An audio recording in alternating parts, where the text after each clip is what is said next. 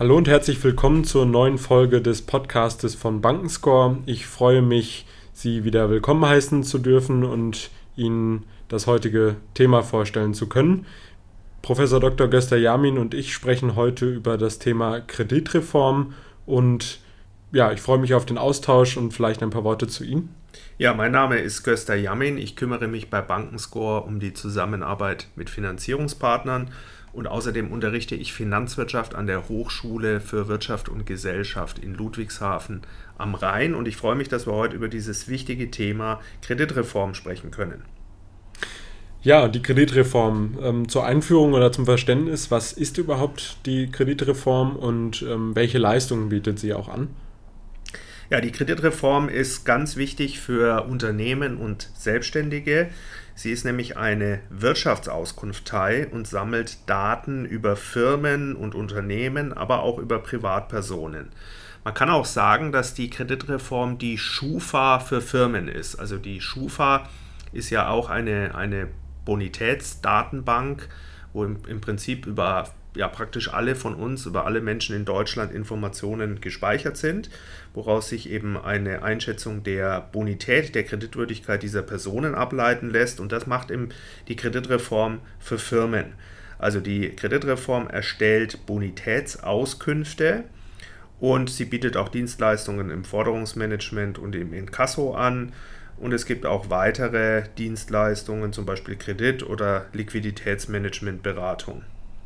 Ja, um diese Auskünfte insbesondere in Bezug auf die Bonität äh, vorzunehmen, ähm, benötigt die Kreditreform natürlich gewisse Unterlagen, ähm, auf dessen Grundlage eben die Einschätzung vorgenommen werden kann.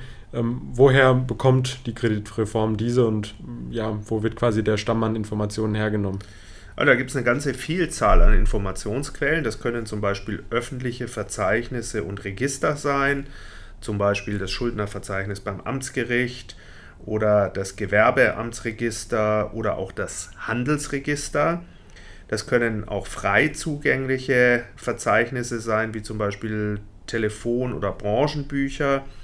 Das können sein Zahlungserfahrungen von anderen Unternehmen, also die im Prinzip dann äh, praktisch an die Kreditreform melden, was für Zahlungserfahrungen sie mit ihren Geschäftspartnern gemacht haben. Also haben die eigentlich ihre Rechnungen äh, ähm, ihre, auf Waren und Dienstleistungen immer pünktlich bezahlt oder zahlen die immer mit, äh, mit Verzögerungen. Ähm, das können soziodemografische Daten sein oder auch Adressdaten, also wo ist jetzt ähm, ein Unternehmen ansässig. So, und diese ganzen, diese ganzen Informationen, aber eben zum Beispiel auch äh, Jahresabschlüsse äh, und solche Sachen, die werden verdichtet, die werden zusammengefasst und das Ergebnis ist dann eben der sogenannte Crefo-Score. Und mit Hilfe dieses Crefo-Scores wird eben, das ist eben eine Gesamteinschätzung der Bonität bzw. des Kreditausfallrisikos eines Unternehmens.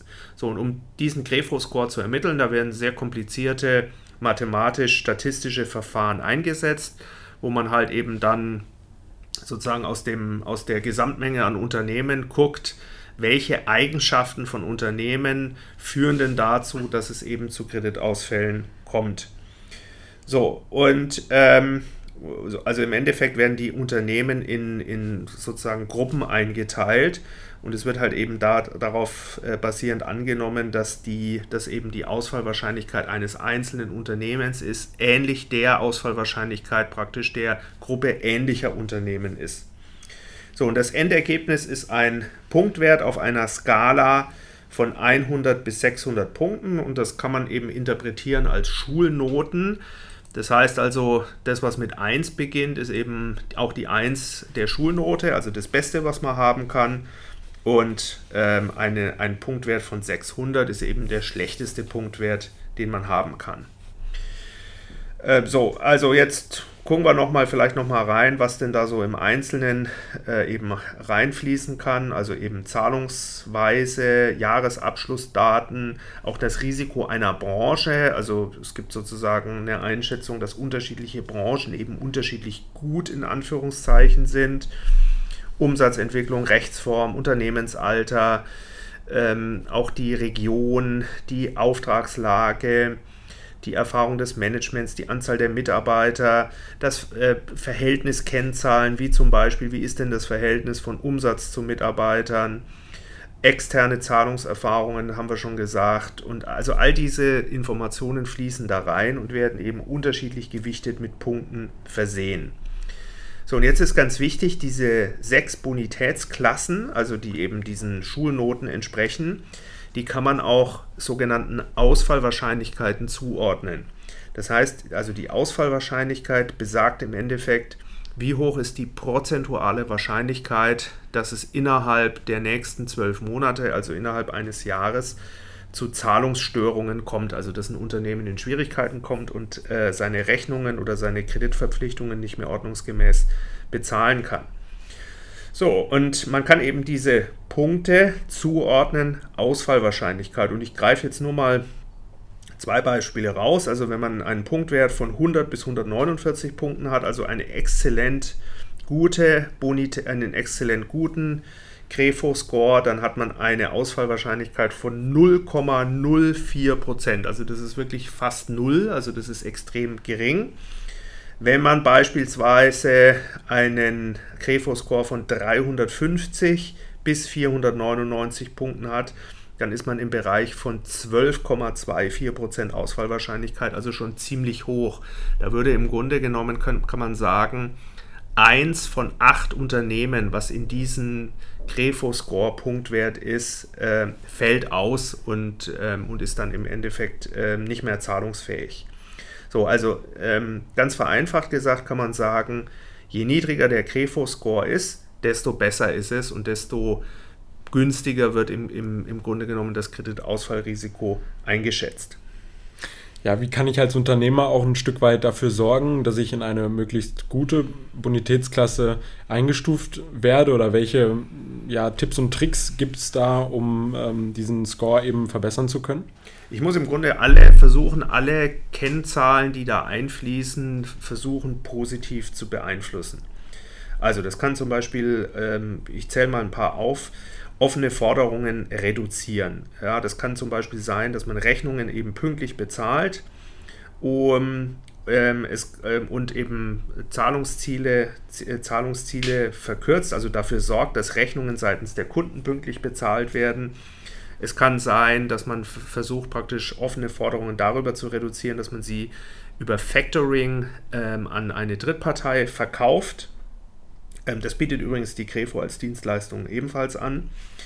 Es kann äh, eine weitere Möglichkeit ist, dass man Anzahlungen, die man selbst erhält von den Kunden, ganz offen von den Vorräten absetzt und somit verringert sich dann eben auch die Bilanzsumme eines Unternehmens, was zu einer höheren Eigenkapitalquote führt. Also eine hohe Eigenkapitalquote ist ganz generell gut für das Kreditausfallrisiko oder für die Einschätzung hier durch den Crefo-Index.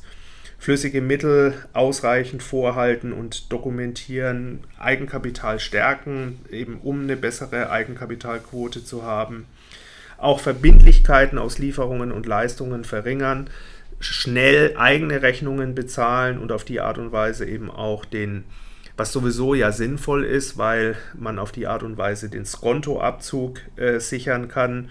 Also sich einfach im Endeffekt immer gegenüber Geschäftspartnern praktisch gut verhalten, pünktlich bezahlen, ähm, in, den, in den Jahresabschlüssen dafür sorgen, dass man eben eine gute Eigenkapitalquote äh, hat. Also durch solche Maßnahmen kann man eben diese Einschätzung des Grefo-Scores verbessern. Ja, ganz grundsätzlich, um seine Bonität verbessern zu können, ähm, da bietet Bankenscore ja auch Leistungen an. Ähm, wie kann ich mit Hilfe von Bankenscore auch ähm, dafür Sorge tragen, dass meine Bonität verbessert wird bzw. auf dem aktuellsten Stand gehalten wird? Also Bankenscore bietet die Möglichkeit, die Bonität des eigenen Unternehmens eben aktiv zu managen. Und es ist eben so, dass es neben der Kreditreform gibt es auch noch andere Kreditauskunfteien, beispielsweise die Griff Bürgel. Die Griff Bürgel bietet ähnliche Dienstleistungen an wie die Kreditreform und ist eben ein strategischer Partner von Bankenscore. Und ähm, Bankenscore bietet die Möglichkeit an selbstständigen und kleinen Unternehmen die eigene Bonität erstmal einzusehen, zu gucken, was sind denn da für Informationen über mich, über mein Unternehmen gespeichert und dann eben zu gucken, sind diese Informationen eigentlich auch alle richtig und dann eben auch äh, gegebenenfalls Aktualisierungen vorzunehmen. Also vielleicht gibt es schon einen neueren Jahresabschluss. Je aktueller die Daten sind, desto besser ist es natürlich für die Bonitätseinschätzung. Oder auch Fehleinträge zu korrigieren. Vielleicht hat sich die Adresse geändert und das ist noch nicht hinterlegt. Ähm, so, solche Dinge eben zu machen. Oder zum Beispiel auch die, ähm, das eigene Konto zu verknüpfen das ist eine Möglichkeit, die es äh, jetzt neu gibt, also dass man praktisch sein Geschäftskonto verknüpft und die Kontoumsätze eingelesen werden. Ähm, das schafft eben zusätzliche Transparenz und ähm, man kann dann eben sehen, wie viel, wie viel Cashflow äh, wird denn eigentlich in dem Unternehmen erwirtschaftet. So, und, ähm, und jetzt kann man sich natürlich mal fragen, ähm, was ist denn eigentlich überhaupt, vielleicht auch nochmal ganz allgemein gesagt, was ist denn eigentlich der Vorteil überhaupt so eine, so eine Kreditauskunftei, dass es das überhaupt gibt? Das ist natürlich für die, für die, für Geschäftspartner eines Unternehmens oder für Kreditgeber eines Unternehmens ist es natürlich gut, eine Einschätzung durch eine neutrale Drittpartei zu haben. Ja, also wenn praktisch die Kreditreform oder auch Griff Bürgel eben eine Bonitätseinschätzung vornimmt, dann kann ich mich darauf ein Stück weit verlassen, weil die das eben neutral machen und weil die das halt auch, auch auf Basis von objektiven äh, Informationen eben machen. Also das vereinfacht im Endeffekt den, den Geschäftsverkehr und auch die Kreditvergabe ganz massiv, dadurch, dass ich eben praktisch ein neutrales Urteil einer, einer dritten Partei eben habe. Vielleicht noch kurz ein Satz äh, zu Bankenscore. Ähm, Bankenscore bietet neben dem Management der eigenen Bonität äh, auch die Möglichkeit, dass man Finanzierungsanfragen stellt. Und wir haben eben eine ganze Reihe von Finanzierungspartnern, an die wir diese Finanzierungsanfragen dann weiterleiten und versuchen da eben auf Basis der Bonität eben dann auch dafür zu sorgen, dass eben ein möglichst optimales Finanzierungsangebot dafür zustande kommt. Also den richtigen Finanzierungspartner zu finden, der eben gegeben die Bonität des Unternehmens dann eben da auch eine Finanzierung zur Verfügung stellt. Ja, vielleicht noch eine Praxis, äh, eine praktische Einschätzung von Ihnen. Wird der äh, Score oder der Wert einer oder die Bonität eines Unternehmens auch in der Praxis wirklich von Auskunftsteilen abgefragt? Also ist das in der Praxis gängig, dass man eben auch diese Unterlagen, die dort zur Verfügung gestellt werden, nutzt? Beispielsweise, wenn ein Lieferant gegenüber ähm, ja eine Anfrage stellt, ist das wirklich so oder? Also das wird in der Praxis äh, genutzt. Also es ist durchaus so, dass ähm, das Unternehmen äh, eben auch ähm, beispielsweise eine Krefo-Abfrage machen, äh, bevor sie eine Geschäftsbeziehung aufnehmen, um eben zu gucken, wie gut ist denn eigentlich die Bonität dieses Geschäftspartners. Es ist auch so, dass Banken ähm, diese, äh, dass Banken Abfragen bei Kreditauskunftteilen durchführen, um praktisch mal eine erste Einschätzung darüber zu haben, äh, wie ist denn die Bonität eines potenziellen Kreditnehmers. Also das ist absolut üblich und das ist eine, ein, absolut wichtiger, äh, ein absolut wichtiger Wert im Geschäftsverkehr von Unternehmen untereinander. Ja.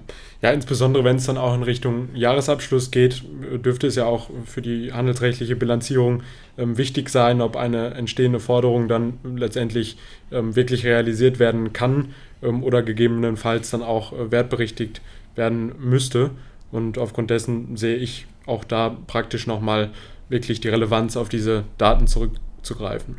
Ja, absolut. Also sozusagen äh, gute Bonitätsdaten sind erstmal wichtig, um eben sicherzustellen, also auch ökonomisch sicherzustellen, dass eben Zahlungen fließen oder geleistet werden können. Aber sie sind natürlich auch wichtig, um in der Tat, um dann korrekt Jahresabschlüsse aufzustellen, um eben praktisch eben auch die Werthaltigkeit von Forderungen richtig einschätzen zu können und ähm, genau, wie, wie Sie sagen, im Prinzip äh, gucken, ob eben Abschreibungen vorgenommen werden müssen oder ob ich damit rechnen kann, dass ich eben diese Forderung auch tatsächlich realisieren kann. Ja, dann danke ich Ihnen für die spannenden Einblicke zu dem Thema und ähm, ich darf Sie auch auf die vorangegangenen ähm, Podcast-Folgen ähm, hinweisen, wo wir weitere spannende äh, Themen ähm, in Bezug auf die Bonität äh, behandeln und auch besprechen. Und ich verabschiede mich damit für heute. Ja, vielen herzlichen Dank für das spannende Gespräch. Wie gesagt, Kreditauskunftteilen, Kreditreform, ähm, Griff Bürgel sind wichtig. haben wichtige Informationen über Unternehmen und deswegen ja, schauen Sie, dass Sie das äh, managen als, unter, als Selbstständiger, als Unternehmen. Und äh, vielen Dank für das Gespräch und ähm, ich freue mich auf das nächste Mal.